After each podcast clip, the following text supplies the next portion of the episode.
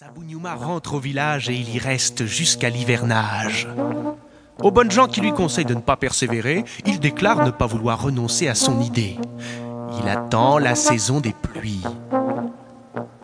Dès le lendemain de la première pluie, il va encore une fois dans ce terrain pour ensemencer son champ. Il porte sur la tête une pleine jarre de mille et il pénètre dans la clairière. C'est bon? C'est bon Il se met à ensemencer son champ. Mais il n'a pas plutôt enfoui un grain de mille dans le sol que qui est là? Demande tout à coup la grosse voix de Guinarou. Guinarou, le roi des Guinées. L'homme a très peur, mais il répond tranquillement C'est moi, Sabouniouma. Je viens ensemencer le champ qu'on a préparé dernièrement. Qui t'en a donné la permission? Reprend la grosse voix de Guinarou. Guinarou, le roi des Guinées. Mais personne, dit l'homme effrayé. C'est bon, répond Guinarou. Eh Guinarou d'appeler ses Guinées pour donner un coup de main à Sabouniouma. 500 Guinées arrivent en riant, des mille tarots, des mille tarières. En moins d'un jour, tout a été ensemencé. Guinarou, le roi des Guinées. Une lune se passe et le mille a poussé. Le moment est venu de le protéger contre les oiseaux. Mais Sabouniouma est malade. Il envoie son fils à sa place et lui dit Tiens, voilà ma fronde. Quand tu pousseras des cris pour effrayer les oiseaux, tu entendras certainement quelqu'un te demander qui est là. Tu lui réponds C'est moi, le fils de Sabouniouma. Et l'enfant s'en va seul au champ.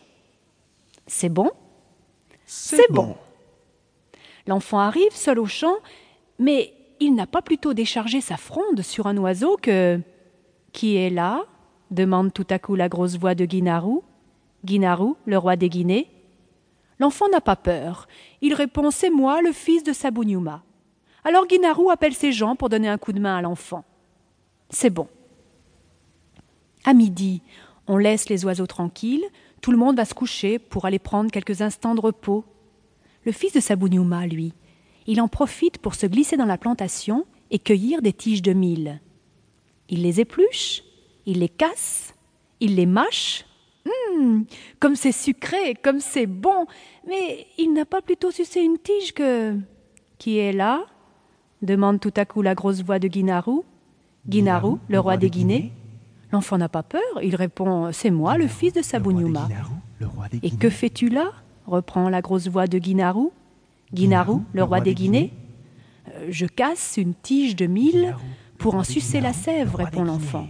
Et il se remet à mâcher des tiges. Attends, je vais te donner un coup de main.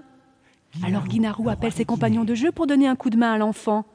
Comme c'est sucré, comme c'est bon, quelle bombance Avant le soir, tout a été mangé. C'est bon.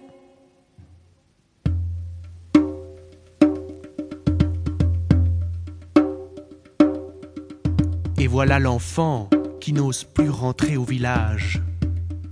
À la nuit tombante, son père vient le chercher. Quand Sabouniouma arrive à son tour dans le champ et découvre que tout a été détruit, il se met en colère. Il empoigne son fils pour le frapper. Mais il n'a pas plutôt donné une claque à son garçon que qui est là? demande tout à coup la grosse voix de Guinarou. Guinarou, le roi des Guinées?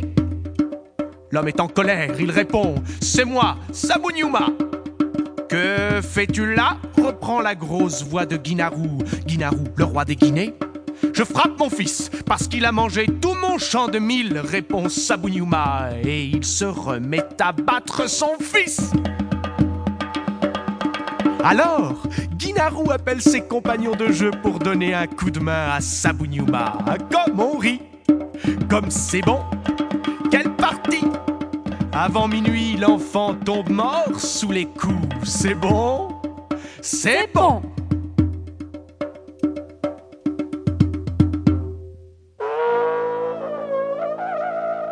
Et voilà que Sabouniouma n'ose plus rentrer chez lui.